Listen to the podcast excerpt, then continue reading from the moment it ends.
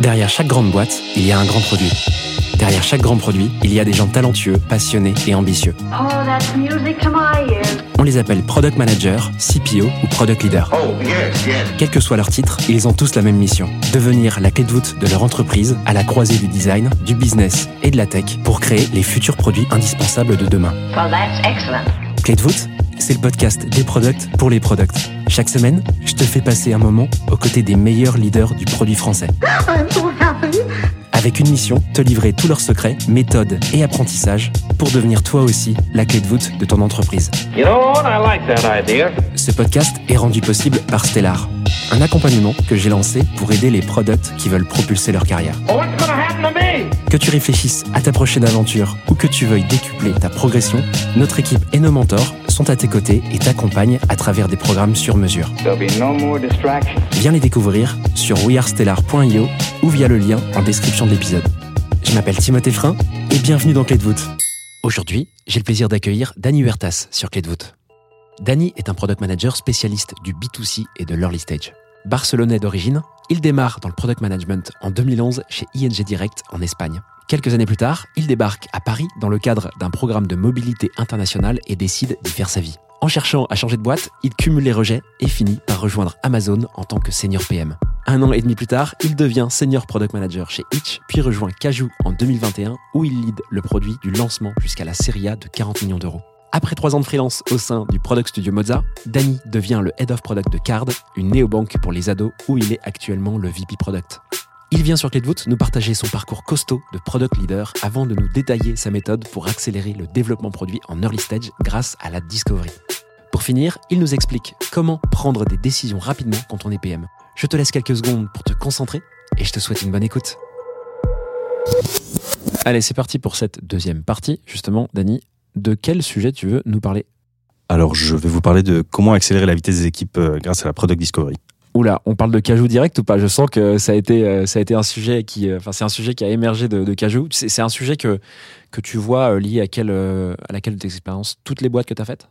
C'est un peu un, un, un sum-up, on va dire, de, de, de- des méthodologies que, que j'utilise aujourd'hui, mais c'est, je vais plus concrètement parler de ce qu'on fait aujourd'hui chez Card.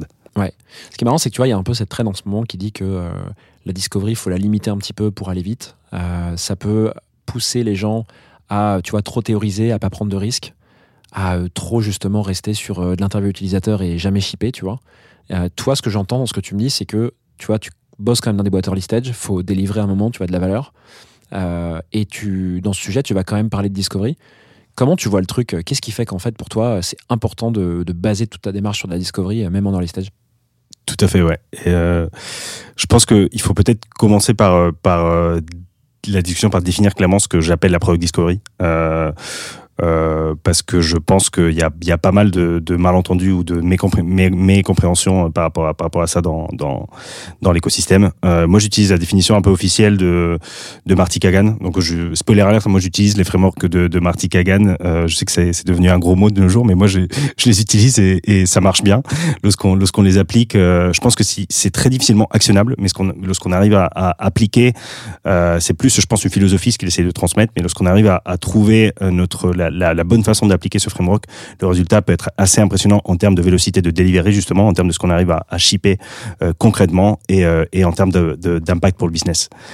Mais du coup, pour rev- revenir un peu à, ce que je disais, à la définition de Product Discovery, moi, si je vulgarise au maximum, ce que j'entends par Product Discovery, c'est les product specs modernisés, quoi. C'est euh, c'est beaucoup plus que ça, évidemment, mais ça permet de, savoir de, de quoi on parle. Moi, c'est la définition, pour moi, la Discovery, c'est la définition de la meilleure solution produit possible pour résoudre le problème qu'on nous a donné. C'est-à-dire, en début de Discovery, on a déjà un problème défini que l'on veut résoudre. À la fin de la Discovery, euh, les développeurs ont a priori tout ce dont ils ont besoin pour commencer à écrire la première ligne de code. Ok, hyper clair. Quand tu parlais de, tu parlais de framework de Marty Kagan, tu vas nous les décrire juste après ou il y a des frameworks en particulier auxquels tu veux qu'on se réfère pour que les gens voient de, bien de, desquels tu parles? Parce qu'il a fait beaucoup de littérature dans tous les bouquins. Euh, il y a eu beaucoup de choses de sortie, des concepts de sortie. Lesquels tu utilises en particulier, toi? Ouais, en fait, c'est pas un framework concret, c'est plus, je pense, ce qu'il essaye de, ce ce qu'il essaye de, de, de transmettre par rapport à l'importance de, de la product discovery et par rapport à comment le rôle du product manager est de créer de la valeur euh, dans la boîte et comment cela se fait grâce à de, grâce à de la product discovery efficace. Notamment, enfin le, le, le truc un peu le plus le plus connu de, de Marty Kagan, je pense que c'est son son assessment des, des quatre grands risques, euh, de four Mhm. big risks, le, le risque de la valeur, la value, le risque de l'usabilité, le risque de la technical euh, feasibility et le risque business. Euh, mais c'est pas un framework en particulier, c'est plus euh, c'est plus une, façon de réfléchir à, Ouais. euh, à, à un problème quoi. Après le encore une fois c'est pas je, moi je, fuis complètement les, les, les frameworks parfaits et, et, euh, les, les, recettes euh, euh, parfaites pour, pour résoudre un problème. Je pense que notre notre profession est suffisamment complexe et avec suffisamment de nuances pour pour pour éviter ce genre de shortcut stupide. En revanche, encore une fois, c'est plus une façon de dire ok comment est-ce qu'on peut arriver en faisant notre travail de product qui nous on est quand même là pour apporter de la valeur au business et aux utilisateurs. Comment est-ce qu'on peut arriver à remettre le product là où il est pour euh, avoir de l'impact du coup en, en, en delivery, donc pour shipper plus, pour shipper plus vite et pour avoir de l'impact dans le business? Hyper clair. Comment tu veux euh, décomposer cette approche? Est-ce que tu vois ça en plusieurs parties? Ouais, euh, tout à fait. On peut, on peut, on peut rentrer peut-être un peu plus tard dans les détails de comment ça structure chez Carl, mais je pense que le plus important, c'est comment rendre, de comment rendre un process de discovery efficace. Si on définit encore une fois cette, discovery comme tout ce qui se passe entre la définition du problème et le moment où les développeurs peuvent, peuvent commencer à, rajouter la ligne de code. Euh, il y a trois étapes. Le premier, c'est le premier point, c'est que ça soit un process collaboratif. Euh, le deuxième point, c'est que ça soit un process qui est timeboxé et séquencé avec un rythme euh, important. C'est super important. Et le troisième, c'est qu'on limite au maximum la documentation. Eh ben écoute, très clair. Passons euh, direct euh, au premier point, si tu veux. On se l'a fait en mode cajou. On décolle. Yes, on y va. Notre premier point, disait, tu disais, c'était euh, la, la façon euh, collaborative de, de lancer le process. Ouais, comment tu vois ça? Tout à fait. Euh, pour moi, le, le, le rôle du PM dans les sessions de discovery, dans, dans, dans, dans la discovery, c'est un peu le, le, le facilitateur ultime. Euh, le PM, il est là avant tout pour permettre et pour faciliter un peu la, la collaboration entre le product, le design et la tech dans la résolution du, du problème qui, qui a été donné. Quoi. Donc le PM, lui, il apporte le contexte, il apporte le why, la problématique business, il apporte la connaissance utilisateur avec le, avec le designer. Le designer, il est responsable de construire l'expérience euh, avec le PM. Et le dev, bah, il est responsable de, de, de, d'assess la, la complexité technique de, de, de, de, la, de la solution. Concrètement, chez Card, nous, ce qu'on fait, c'est pas forcément, enfin, ça, ça s'adapte pas forcément à, tout, à toutes les boîtes, à toutes les tailles, mais nous, ce qu'on fait, c'est qu'on fait des sessions de product discovery euh, une fois par semaine, deux heures, deux heures par semaine par, par équipe, dans lesquelles les équipes, ils collaborent et ils réfléchissent de façon active à la résolution d'un, problème. Du coup, c'est, à ce moment-là, c'est super important pour le, pour le PM, je pense, de, de créer un safe space, euh, que vraiment tout le monde ait le sentiment de pouvoir demander ce qu'il veut, de donner son avis. Il y a vraiment pas de, c'est un truc euh, bah, un peu bateau à dire, mais vraiment pas de, de, de, de questions bêtes. Et surtout, le plus important, c'est casser complètement le côté hand-off requirement. On n'est pas du tout, c'est pas du tout un PM qui, qui, qui pose, un- qui pose des specs ou qui pose un, un truc à faire au dev. On est une équipe qui travaille ensemble dans la résolution d'un problème. L'objectif de l'équipe, c'est une fois que le problème a été posé, arriver à la meilleure solution d'un point de vue produit, design et tech. Qui tu mets dans l'équipe et donc combien de temps dure ce point, par exemple? Ce point-là, il est, ouais, je disais entre une heure et demie et deux heures. Ok. Qui tu mets dans, le, dans la salle avec le PM Il y a un product manager, un product designer, toutes les devs de l'équipe, donc euh, Tous les devs. tous les devs du squad, De la ouais. squad, ouais, ouais, ok. absolument tous- les devs du squad et euh, euh, le, le- la QA. Toutes les semaines, ils ont ce point? Toutes les semaines, ouais. On a Ouais. une réunion de delivery les lundis et une réunion de discovery les jeudis. Delivery, c'est les, les développeurs qui nous donnent des updates sur comment ça se passe et qui nous posent des questions sur les choses qui sont en train de, de, de, de coder à ce moment même. Il y a Mhm. toujours des questions en delivery, donc nous on est là pour, pour y répondre. Discovery, c'est le contraire. Nous, on, on montre ce qu'on est en train de faire et, euh, et ça, ça nous permet d'avancer. un espèce de ping-pong en fait entre les sujets de chacun euh, deux jours par semaine du coup Exactement. Euh, avec un ping-pong euh, ping-pong aller-retour quoi et ma question du coup c'est donc là on voit bien comment c'est organisé on voit bien qui y a dans l'équipe.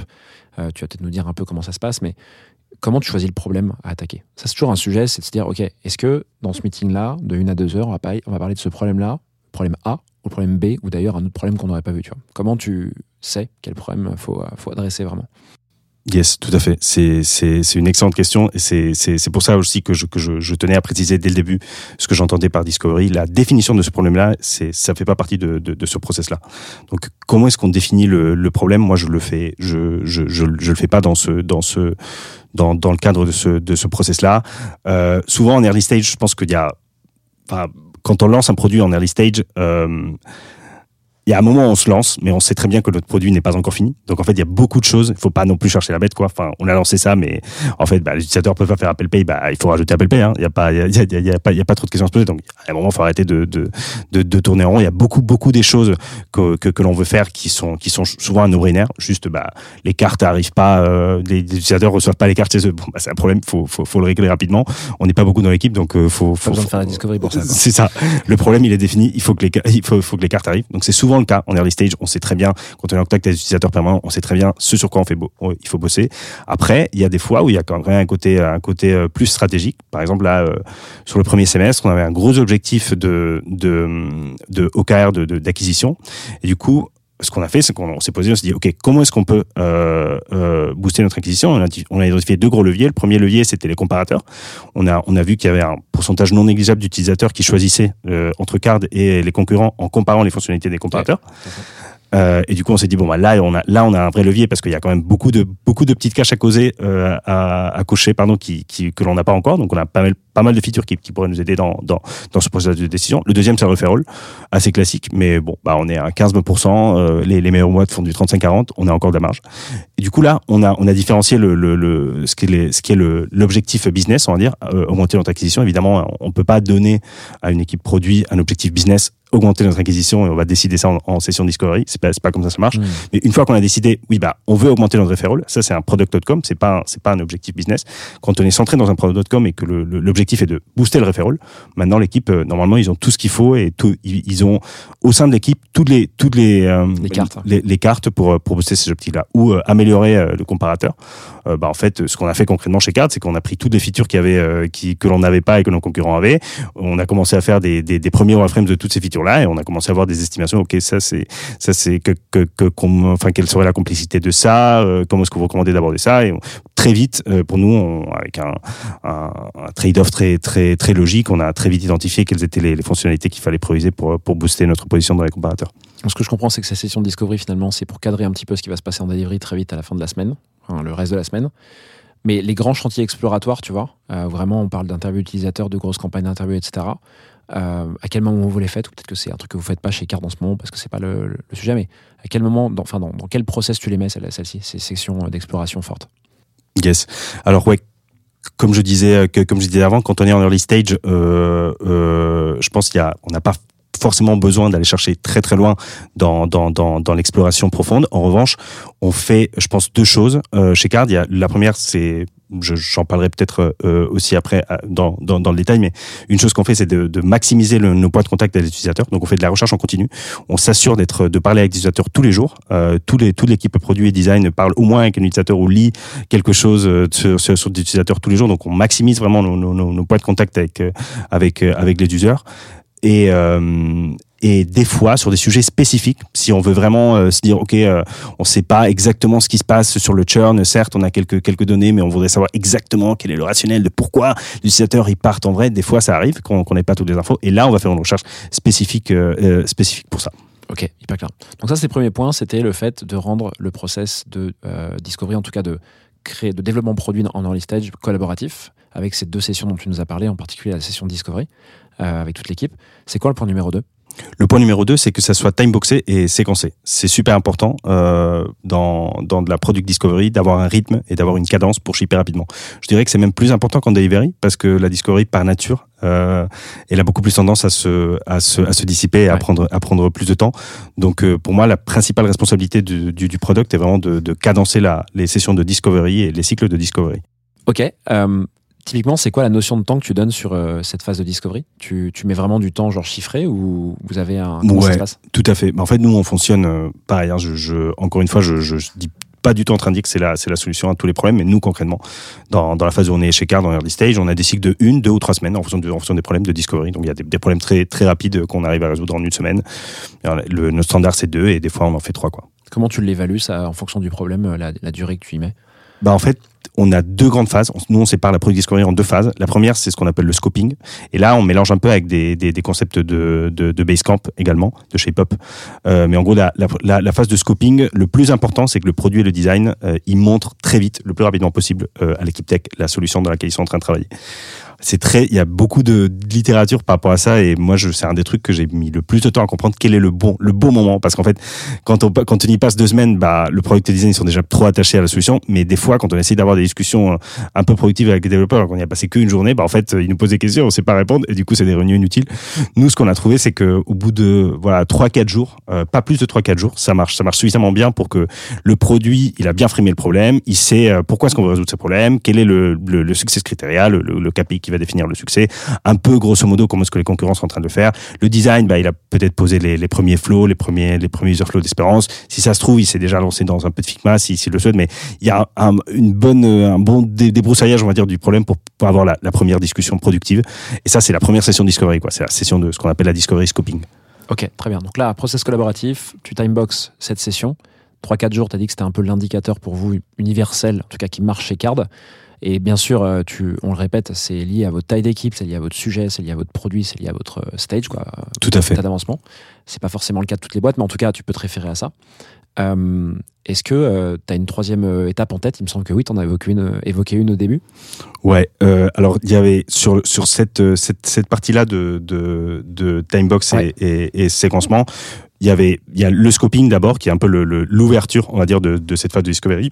Et après, une fois que cette première session de, de scoping est, est finalisée, on passe à la deuxième phase de la de la discovery, qui est la phase la plus concrète, qui est le, le- la session de spec. Euh, donc une fois que cette session de, scoping a été faite, une, fois que les premiers retours des développeurs sur les, grosses dépendances, les gros risques, les endroits où il faut pas y aller, ou même des solutions que eux ils ont proposées pour améliorer la solution, là on se passe, on, peut commencer à travailler sur une solution concrète et sur concrétiser une solution entre en- entre PM et design. On fait une deuxième session euh, avec une deuxième session de discovery avec euh, avec les, les développeurs qui est une session de speaking où la discussion est beaucoup plus concrète. Là on va revoir des parcours utilisateurs, on va discuter des comportements dans le détail, des edge cases, etc. Mais le but c'est continuer d'adapter la feature en fonction du feedback tech, mais normalement c'est une discussion plus plus plus fermée. Ça ça peut se faire des fois en une seule réunion, des fois sur des sujets qui sont très très rapides. J'allais te demander, est-ce que c'est du coup propagé sur, enfin réparti sur deux semaines? Parce qu'en fait, tu parlais d'une session de discovery en début de première semaine, et donc on peut imaginer une session de speaking en deuxième semaine, ou est-ce que ça se fait tout d'un coup, ou alors euh, sur la même semaine Tout à fait, c'est une c'est une très bonne question. Euh, bah en fait, je, je dirais que le standard, ce qu'on fait globalement et ce qui marche pour 80% des cas, c'est scoping une semaine, speaking deux semaines. Des fois, les specs sont très compliqués, donc tu vas avoir scoping une semaine et speaking deux semaines. Et sur des features simples, on fait du scope et du spec en live et en 30 Mhm. minutes, c'est plié quoi. Et ce qui est marrant, c'est que les specs, tu les mets dans la discovery, euh, donc tu l'as bien nommé comme ça. Pour beaucoup, les specs, ça fait partie de la delivery. C'est quoi l'écart entre les deux pour toi, si on parle des specs euh, purement Pourquoi tu mets ça dans, la session discovery aujourd'hui?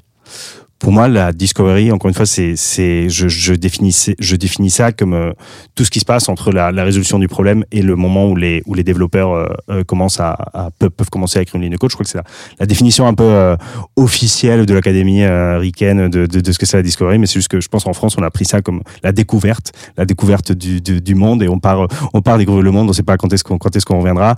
Mais du coup, pour moi, c'est la, la définition, le rôle du, du produit euh, dans la boîte, c'est de définir ce qu'on va faire. Et du coup, c'est, c'est, euh, les specs font évidemment partie de ça. C'est juste que une façon plus intelligente de faire des specs, c'est de les faire de façon collaborative et, et de façon, de façon séquencée avec euh, l'équipe tech. Je t'ai posé volontairement la question parce que je pense que les noms changent toujours d'une boîte à l'autre. Et aussi, il suffit que tu aies lu un bouquin qui, qui en parle un petit peu différemment et tu un peu dérouté, tu vois.